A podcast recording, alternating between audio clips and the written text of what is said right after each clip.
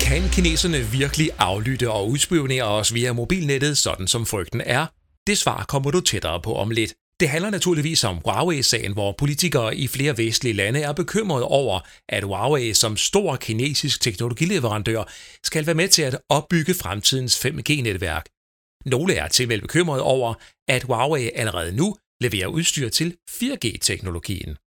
For betyder den her kinesiske adgang til vores infrastruktur, at kineserne kan lytte med på vores samtaler, og kan de, som nogen påstår, fra centralt hold helt slukke for mobilnetværkene, for eksempel i Danmark? Hvor bekymret skal vi egentlig være over alt det her? Jeg har talt med en førende ekspert på området. Specielt i Vesteuropa er vi blevet en flok selvfede øh, tosser, som render rundt og har alle mulige meninger. Men faktum er, at hvis vi kigger på det, så på mange områder så er vi jo blevet hægtet af. Lyt med om lidt, hvor min gæst, John Strand, der rådgiver teleselskaber over hele verden om de her spørgsmål, retter alle de misforståelser, som mange, inklusive mange journalister, render rundt med. Senere her i Tech-podcasten kan du fra Apples egen mund høre, hvor mange iPhones, der netop nu er i brug verden over. Men inden vi går rigtig i gang, så lad mig lige rette en stor tak til Blue Designs for mikrofonen, som jeg taler i. De har sendt den her mikrofon til mig, mod at jeg fortæller her i podcasten, hvad det er, som jeg taler i. Og det er en øh, for teknikinteresseret, kan jeg sige, Yeti Pro Mic til USB-stik til computeren. Der er en kompasarm til at holde den fast med. Den kan spændes fast på mit skrivebord her, således at mikrofonen den ikke står flagrer eller falder ned.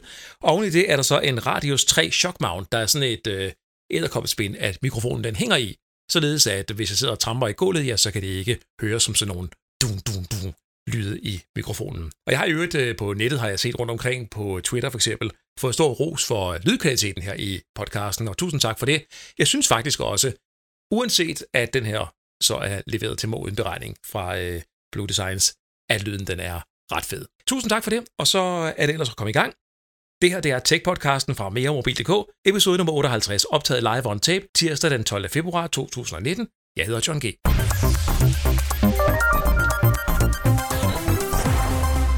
været os se lidt på, øh, hvad der sådan er sket af nyheder af store ting siden den seneste podcast. Jeg kan fortælle så meget, at der er kommet en ny, vigtig iOS-opdatering. Via FaceTime, der kunne iPhone, iPad og Mac-computer i princippet aflyttes.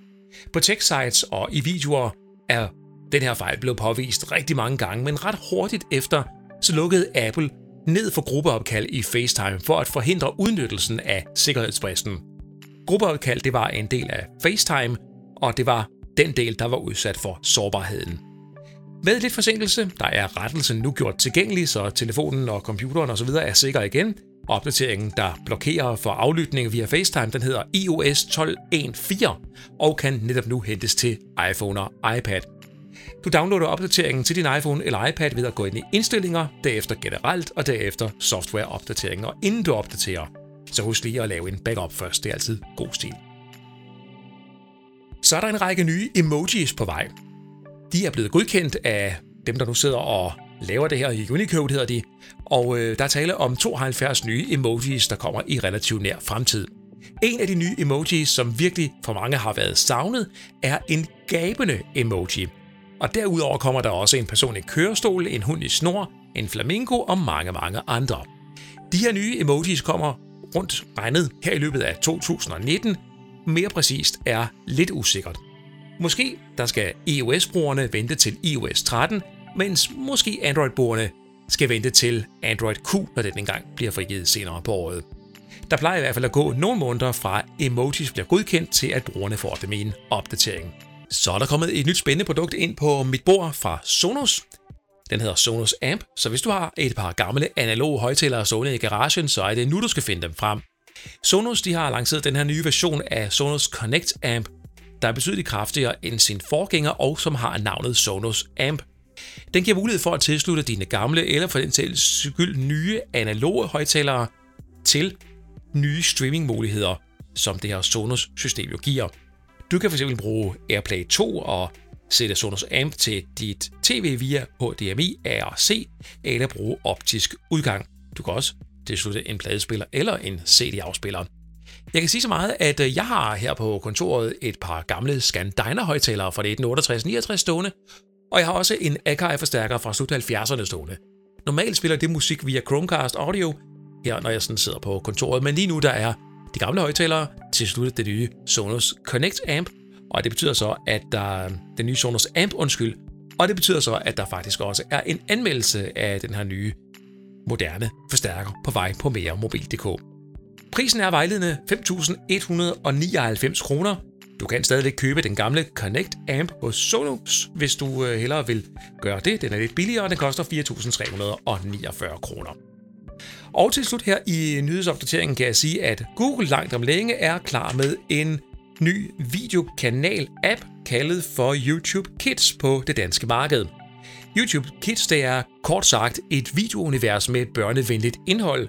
Målgruppen er børn i alderen 3-12 år, og indholdet det er baseret på YouTubes gigantiske videokatalog. En af de store fordele ved YouTube Kids er, at forældre kan styre børnenes skærmtid.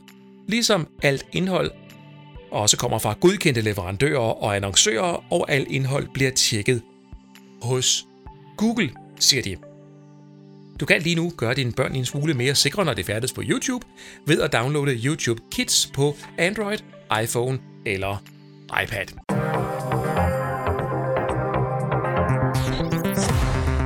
Du må have befundet dig på en anden planet, hvis ikke du har opdaget det stormvejr, at Huawei er ude i.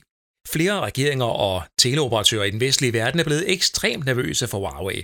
Faktisk så nervøse, at de har overvejet helt at udelukke kineserne fra at være med i opbygningen af de kommende 5G-netværk.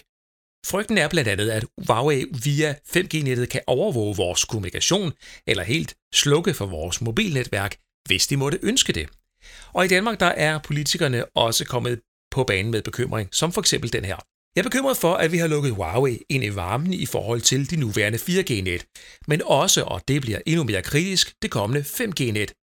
Sådan lød det for eksempel fra IT-overfører Lisbeth Bæk Poulsen fra SF. Det sagde hun til Ritzau.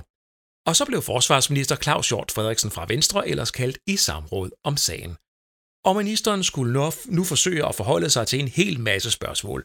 Og nok er Claus Hjort Frederiksen minister, men han er jo ikke ekspert på teleområdet, Samrådet det blev på mange områder en udstilling af politikernes manglende indsigt på området. Det mener i hvert fald John Strand, indehaver og direktør i Strand Consult. Og velkommen til dig, John Strand. Jo, tak.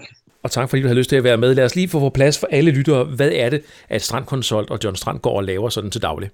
Ja, vi er en virksomhed, som øh, lever af at fortælle tilselskaber rundt omkring i verden, øh, hvordan den teknologiske udvikling påvirker deres forretning, øh, og hvordan forretningsmodellerne udvikler sig. Og så er en anden del af vores virksomhed, der går vi ud og fortæller, hvordan politiske og regulatoriske tiltag påvirker teleselskaber. Altså, når øh, politikerne går ind og gør forskellige ting og siger, jamen, hvad betyder det så for teleselskaber, deres muligheder for at tjene penge, øh, skal vi sige, længere ned ad vejen. Bekymringen om kinesisk overvågning gennem mobilnetværkene, er det en reel bekymring? Det er en bekymring, men man kan ikke kigge på den isoleret set. Man bliver jo nødt til at kigge på, at hvis hvis kineserne vil overvåge os, så har de masser af muligheder at gøre det.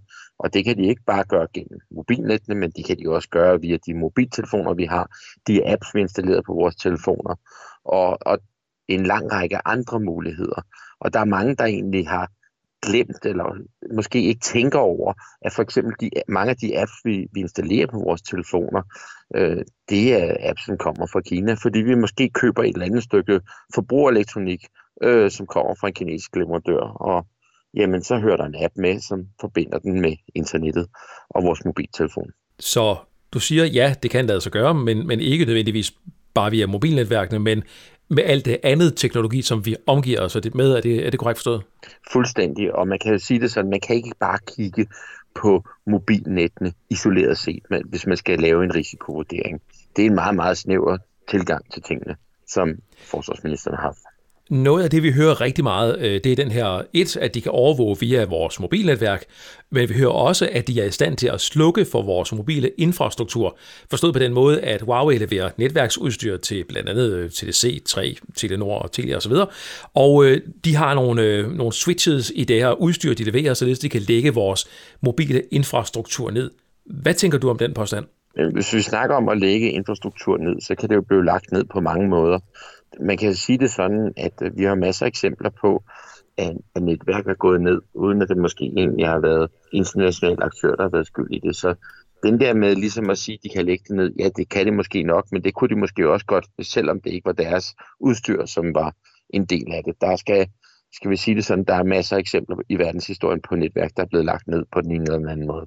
I den her debat her, der øh, hører vi, at forskellige operatører rundt omkring i verden, de tager afstanden fra Huawei og siger, at vi ser tiden an, særligt omkring opbygningen af det her kommende 5G-netværk.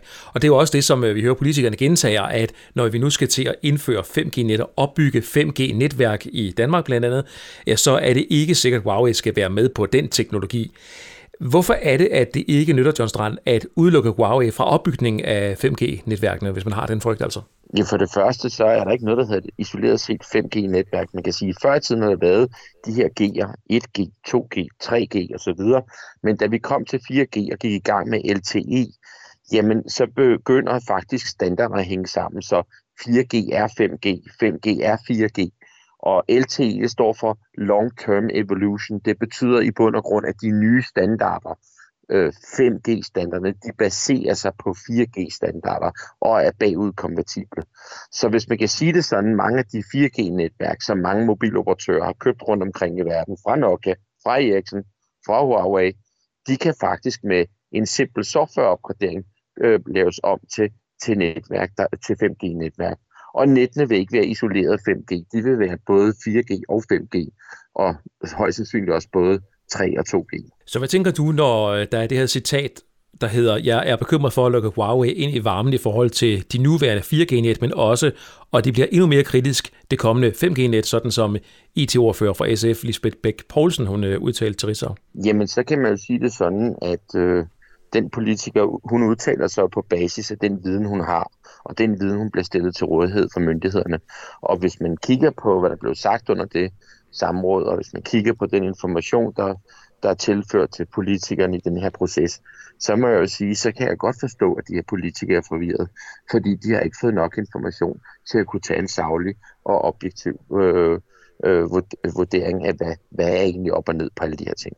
Nu sidder jeg jo bare sådan og bliver en lille smule bekymret, når du siger, at vores politikere de har ikke nok indsigt i, hvad, hvad det her det, det handler om. Hvor nervøse og bekymrede skal vi som teleforbrugere så være? Jamen, jeg tror, at hele den her diskussion drejer sig egentlig ikke så meget om sikkerhed.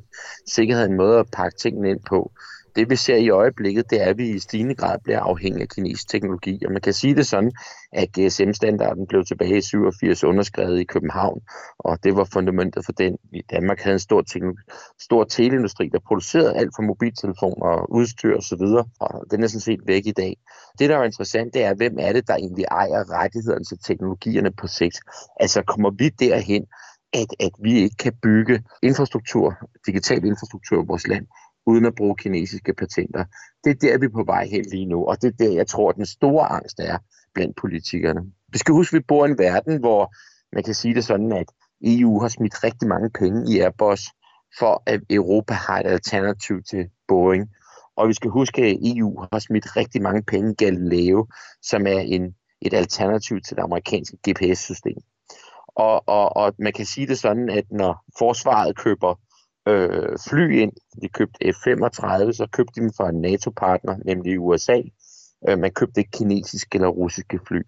Og vi møder øh, i vores dialog med regeringer rundt omkring i verden en stigende frygt for, at vi skal blive teknologisk afhængige af kineserne. Altså derhen at hele det digitale samfund, vores digitale samfund, øh, kun kan fungere, hvis vi køber øh, kinesisk udstyr, eller hvis vi ikke benytter kinesiske patenter. Og det er den frygt, som vi øh, møder, når vi snakker med regeringer rundt omkring i verden. Det jeg hører, du siger, det er, at kineserne de sidder på flere og flere patenter. Men laver vi ikke patentansøgninger og udvikler teknologi i den vestlige verden overhovedet da? Jo, men hvis vi kigger det over en periode, så kan man sige det sådan, at vi kommer snart til at offentliggøre et, et papir, der, forskningspapir, der viser lidt omkring, øh, hvad der sker på patentsiden i Europa sket de sidste 10 år. Og hvis man går ind og kigger på de patenter, der er blevet udstedt i Europa i perioden 2008-2017, så var det sådan, at at de patenter, der blev givet tilbage i 2008, der var 4,3 procent af dem øh, inden for telekommunikationsområdet, de tilfaldte kinesiske virksomheder. Hvorimod, hvis vi går frem til 2017, jamen så var kinesernes andel gået op på 39 procent. Og det betyder, at på et eller andet tidspunkt, også med det udvikling, der er i inden for standardiseringsarbejdet i 3GGP, så kommer vi til et punkt, hvor kineserne begynder at sidde på det, der hedder essential patents, altså de patenter, der er forudsætningen for, at tingene fungerer, hvis man kan sige det sådan. Og det patenter, i dag er det jo virksomheder som Nokia, Ericsson og Qualcomm i USA, som sidder på mange af de der patenter. Og det, man simpelthen frygter øh, fra mange regeringers side rundt omkring i verden, det er jo, at, at, at innovationen fremadrettet vil blive drevet fra Kina og af kinesiske virksomheder, og vi vil, vil blive hægtet af. Så vi er ikke hurtige nok til at udvikle nye ting her i vores del af verden, eller hvordan skal det forstås? Nej, lad mig sige det meget enkelt. Øh, specielt i Vesteuropa er vi blevet en flok selvfede øh, tosser, som render rundt og har alle mulige meninger. Øh, men faktum er, at øh, hvis vi kigger på det, så er på mange områder, så er vi jo blevet hægtet af øh, rent teknologisk. Og vi må jo konstatere, at hvis vi for eksempel ser på den udvikling, der sker inden for 5G-området og Internet of Things og lignende, så må vi jo konstatere, at der er to regioner i verden, hvor der sker noget. Det ene det er i Asien, og det andet det er i USA. Og når vi kigger på det tempo, de har på i de, i de regioner, ja, så må jeg jo nok sige, så er det jo deprimerende at være europæer. Hvorfor er de regioner kommet så langt foran? USA har selvfølgelig en fordel af, at det, det er et stort og homogent land på, på mange områder. Du har 50 stater og 340 millioner mennesker, og der sker meget innovation i USA. Der er mange spændende virksomheder. USA har altid været en magnet for dygtige mennesker. Og så kan man så sige, hvis vi kigger på for eksempel Kina, jamen så er de både flittige og de er dygtige, og de har altså forskellen, fordelen også af, at de er et stort land med mange mennesker. Så man kan jo vente rundt og sige, øh, lad os nu sige, at 10 procent af de danske ingeniører er super dygtige. Men hvis bare en halv procent af de kinesiske ingeniører er super dygtige, så er Kina jo markant flere super dygtige ingeniører, end vi har. Og nogle gange så er det måske kun bare en eller to mand, der skal til for at skabe noget, der er unikt. Men John Strand, lad os lige prøve at snakke lidt om øh, noget af det, som jeg også går og hører her. Hvis jeg skriver en artikel om den her Huawei-sag, så er der ret hurtigt nogen, der skriver, at det er også Donald Trump, den amerikanske præsident, der er i gang med at gøre det svært for Huawei at være virksomhed. Har det noget på sig, eller er det bare ren øh, spekulation? Nej, det slutter røvt. Man kan jo sige, at det billede, vi får i danske medier af, hvad der foregår i USA, det er så langt fra virkelighedens verden. Faktum er, at øh, hele den her diskussion omkring kinesiske virksomheder, hvordan de gør, hvordan de arbejder, startede tilbage i 2005. I perioden 2008 til 2010 gik det rigtig stærkt. Og, og faktisk var det sådan, at øh, det er ikke Donald Trump, der har indført et forbud mod kinesiske virksomheder i den amerikanske teleinfrastruktur. Det har han også været med til, men det skete allerede under Obama. Obama pressede meget kraftigt på her. Og den sidste teleregulator, der var under Obama, han er meget, meget og var meget, meget stor modstander mod øh, brugen af kinesisk øh, infrastruktur. Øh, og jeg har været med til møder med teleregulatorer i andre lande, hvor han har siddet og anbefalet, at man ikke benytter kinesisk udstyr. Så det her, det er slet ikke noget, Donald Trump har opfundet. Det har været i USA i rigtig lang tid, og, og det tog faktisk rigtig fart under Obama. Øh, det har måske bare ikke fået den samme opmærksomhed, som det gør nu, fordi USA ikke har fået den samme mediedækning, som de, har fået, som de får nu under Donald Trump. Hvorfor er det så, at vi gang på gang hører, at øh, Huawei de er inde i billedet her? De kommer i fokus for eneste gang, vi snakker om det her. Det, det er så gjort siden 2005, som du nævner her. Altså, hvordan kan det være, at det altid er dem, som der bliver hævet op af hatten, og ikke nogle af de andre kinesiske virksomheder, Lenovo eller ZTE for eksempel? Ja, det, det skyldes jo øh, selvfølgelig, at øh, de her virksomheder, de er, er, eller jo Huawei især, er rigtig, rigtig stor. Og det hænger jo selvfølgelig også sammen med deres markedsandel øh, på det, der hedder RAN-markedet, altså radiodelen, der har, øh, har Huawei en markedsandel på 34 procent. Nokia har en på 23 procent, og Ericsson har en på 31 procent. Så Huawei de er den største, sådan set en tredjedel af alt det radioudstyr, der sidder i mobilnettene, det kommer faktisk fra Huawei. Og, og tilsvarende, hvis man kigger på andre former for teknologi i netværkene, jamen øh, så må vi bare konstatere, at Huawei er bare en meget, meget, meget stor spiller på det her marked, og deres markedsandel er øh, ikke bare stor, men den er eksploderet i løbet af ganske få år. Og det vil sige, at når vi, når vi jeg går tilbage i historiebøgerne og ligesom siger, hvem var Huawei for 7, 8, 9 år siden, jamen så var der jo ingen, der kendte den. Der var ingen, der snakkede om den, og Jeg deltager hver år, og har gjort det i 24 år på Mobile World Congress, og jeg må sige en ting, det er jo først de senere år, at de begynder at blive tydelige på den konference, på den udstilling, hvor hele mobilindustrien mødes hver år. Her til sidst, John Strand, når du sidder nu her i de her dage her og bliver kontaktet af teleoperatører verden over, der gerne vil have øh, sparring og rådgivning på, på det her område, og snakken handler om Huawei. Anbefaler du så, at de skal øh, lukke ned for samarbejdet med Huawei, eller, eller hvad siger du egentlig til dem? Det, der er den store udfordring for operatøren, det er jo, at specielt operatører i Europa, de er jo fedtet ind i det her udstyr, og de frygter jo selvfølgelig, at politisk indgriben kan betyde, at de skal skifte eksisterende udstyr ud, og det vil begrænse deres muligheder for at investere i fremtiden. Amerikanske operatører har jo ikke den, den frygt, fordi amerikanske operatører har ikke det her udstyr, så på den måde kan man sige, at det her det er primært operatører i Europa, der i øjeblikket øh, føler, at de er i en meget, meget stor risikokategori. Vi, men vi møder der også for operatører i, i, i, øh, i, i Latinamerika. Vi møder også øh, frygten for operatører især i Afrika, som, som også øh, kigger på det her, og så forskellige steder i henover i Asien. Når vi kigger på, på, når vi siger til dem, så siger vi, jamen, vi mener ikke, at teleselskaberne har særlig meget at skulle have sagt her, fordi det er i sidste ende en politisk beslutning, og vi mener ikke, at nationale regeringer, som for eksempel som den danske, har indsigten til at kunne træffe, lave de rigtige analyser og træffe de rigtige beslutninger. Vi mener, at det her det skal op på EU-niveau, og vi mener, at det her det skal op på måske NATO-niveau, og så må man så finde ud af, hvor man er og hvor man gerne vil hen. Øh, lige nu, der, øh, der vores primære anbefaling til operatørerne, det er at få fakta på bordet, øh, skabe transparens om, hvad I har, og hvad I har planer, og så sørge for, at det politiske øh, system bliver gjort opmærksom på, at det her er lidt mere komplekst end øh, bare et spørgsmål om et forbud mod øh, kinesisk infrastruktur på 5G. Ordene kommer fra John Strand, direktør og indehaver i Strandkonsol, der var med på en Skype direkte fra Florida. Direkte i hvert fald den aften, som jeg optog interviewet her. Der er jo 6 timer i forskel. Til næste gang du ser en overskrift, hvor der står Huawei og noget med forbud og noget med frygt og noget med overvågning og så videre, ja, så prøv at tænke, at det måske kan være en journalist, der har misforstået noget af det, det handler om. Det kan måske også bare være, at der står Huawei, fordi det er dem, der er den store leverandør. Eller hvad ved jeg. I hvert fald, der er det sådan, at, og det er min tanke efter det her interview her, vi kan jo ikke være sikre på nogen måde. Øh, meget af det elektronik, elektronik, eller for ikke at sige, en meget stor del af det elektronik, vi omgiver os med, produceres jo i Kina. Og det kan godt være, at vi har styr på for eksempel Huawei eller nogle andre af de store spillere derude i Kina, men har vi styr på alle de andre? Altså har jeg styr på den der Sonos-forstærker, jeg snakkede om før, der med garanti også samlet ude i Kina, har jeg styr på, at der ikke inde i den sidder en eller anden chip, der kan overvåge mit wifi-netværk og sende data ud til kineserne? Who knows? For mit vedkommende. Jeg er ikke sådan sønderligt bekymret.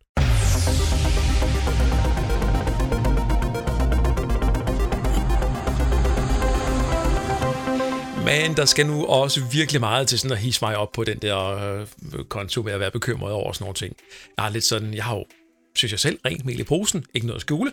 Og omvendt så, øh, ja, selvfølgelig gider man ikke overvåges øh, på kryds og tværs, hvis det kan undgås, men, men alligevel, altså, what are you gonna do about it? Vi er her ligesom, hvis vi nok har startet med at gribe ind over det, for det her for, for flere år siden, hvis, hvis det nogensinde skulle, øh, skulle slå, slå igennem. Og så skal vi også huske, at tiderne jo rykker sig. Altså, det er ikke den samme tid nu i 19, som det var i nullerne for eksempel, og, og, og vores mindset og alting omkring det her rykker sig jo også. Men det er godt, at der er fokus på det, og det er godt, at øh, man ikke bare kan køre på frihjul og, og snappe folks data. Selvfølgelig skal man ikke kun det, selvfølgelig skal der være styr på det. Men, men, men, er jeg bekymret over at bruge min telefon, mobilnetværkene, wifi, eller hvad ved jeg i dagligdagen? Nej, det er jeg ikke. Og det sjove er, når man om 30 år finder den her podcast og lytter til den, så kan det være, at man tager sig til hovedet og tænker, sagde han virkelig det? Ja, det gjorde han. Og det han også sagde, det er, at jeg har været i gang med at teste en øh, ny smartphone. Lige nu der bruger jeg aktivt Motorolas nyeste smartphone, som jeg sidder med her i hånden. Motorola Moto G7 Plus hedder den. Den har dual kamera på 16 og 5 megapixel sensorer, og den har optisk billedstabilisator og en skærm på 6,24 tommer. Alt sammen til 2.499 kroner. Træerne de vokser ikke ind i himlen, men den har en række gode egenskaber. Den har lang batteritid. Jeg har fx kørt halvanden døgn på en opladning, til trods for, at batteriet kun er 3000 mAh. Opladningen til 50%, altså fra 0 til 50% af batteriet, kan klares på et kvarter, og så har den et design, som ser helt moderne ud. Grundlæggende, der er jeg ret vild med den her telefon. Kameraet tager sådan set nogle øh, fornuftige billeder, men heller ikke her vokser træerne ind i himlen. Du skal være opmærksom på, at kameraet det starter sløvt op. Det kan også være sløvt om at fokusere, men når så resultatet er i kassen, ja, så ser det faktisk meget fornuftigt ud. Selve motoren i den her telefon er ikke det hurtigste æren i skoven, men telefonen føles ikke langsom i dagligdags brug. Der, hvor den føles langsomst, det er faktisk, når kameraet skal startes op. Men så kan jeg også sige, at hvis du har for eksempel 500 events i opkaldslisten og et par tusind sms'er, som jeg har, så kan du til tider godt mærke, at overskuddet ikke er helt så stort som på dyre telefoner. Det ses mest, når du for eksempel åbner sms-appen eller telefondelen, hvor listerne lige sådan refresher en gang, i stedet for bare at komme sådan her. Alligevel, der må jeg sige, det her det er altså en fremragende telefon, og jeg har brugt den med, med stor fornøjelse i hvad, 14 dage nu eller sådan noget. Det er simpelthen bare en rar telefon at gå rundt med, og samtidig er det en fed tanke at vide, at den har kun kostet 2500 kroner. 5 ud af 6 stjerner smider jeg efter Moto G7 Plus. Tjek den ud i forretningen, hvis ikke du vil smide vanvittigt mange penge efter en ny smartphone. Jeg har i den sidste periode også anmeldt in-ear headsettet fra JBL, kaldet for JBL Free, og det var ikke nogen succes. JBL Free sidder, godt i øre, sidder ikke godt i ørerne, og det går ud over lydkvaliteten, og heller ikke samtalekvaliteten er ret god på det her headset. Der trods alt koster 899 kroner. Jeg kan ikke anbefale dig at købe det. Det får 2 ud af 6 stjerner.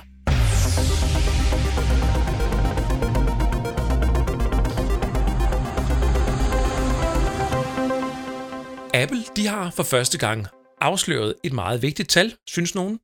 Hvor mange iPhones, der egentlig er i brug på mobilnetværkene rundt omkring i verden. Ordene omkring det her tal kom fra Luca Maestri, der er Apples CFO, altså ham, der er chefen for finanserne hos Apple, og en højrehånd til Tim Cook. Spids ørerne her og hør, hvad Luca fortalte i forbindelse med Apples fremlæggelse af regnskabet for julekvartalet 2018. Our global active install base of iPhones continues to grow and has reached an all-time high at the end of December – We are disclosing that number now for the first time, and it has surpassed 900 million devices, up year over year in each of our five geographic segments, and growing almost 75 million in the last 12 months alone. We plan to provide information on the iPhone install base as well as total install base on a periodic basis. Ja, 900 millioner, næsten en milliard iPhones i brug netop nu rundt omkring i verden. Apple de er i øvrigt stoppet med at fortælle, hvor mange iPhones, der er blevet solgt. Det har de ellers gjort hvert kvartal. Det seneste kendte tal er, at Apple i 2018-regnskabsåret solgte på verdensplan 217 millioner iPhones.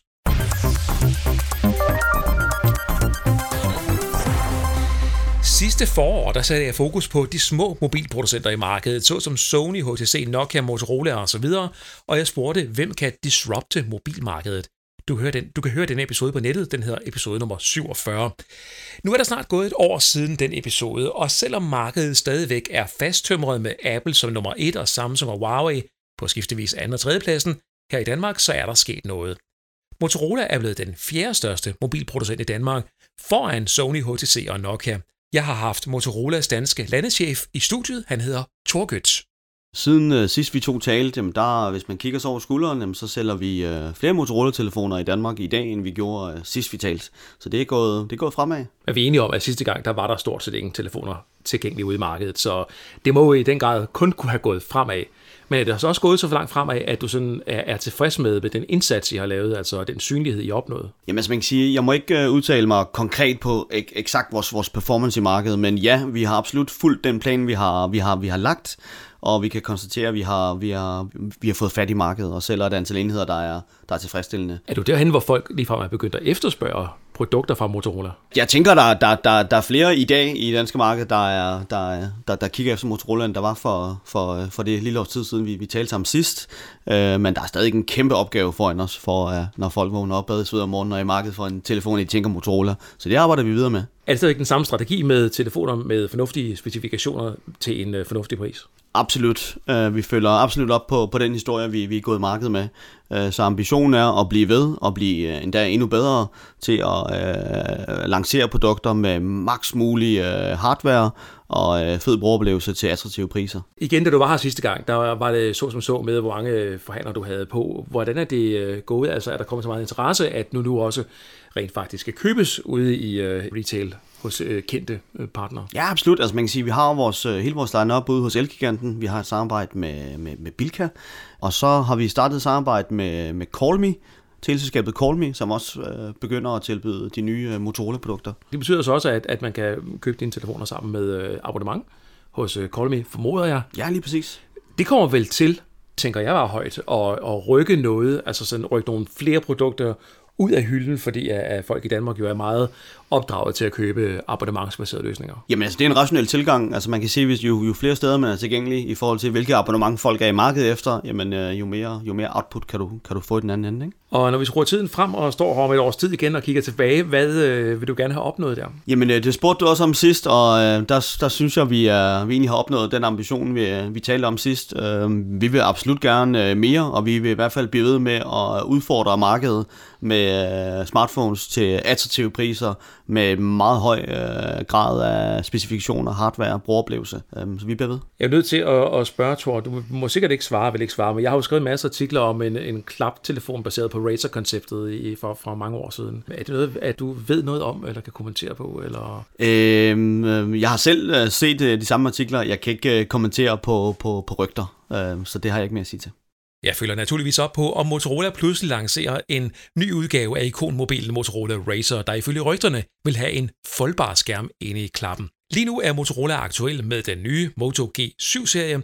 Du kan læse om G7'erne og om rygterne omkring Racer på meremobil.dk.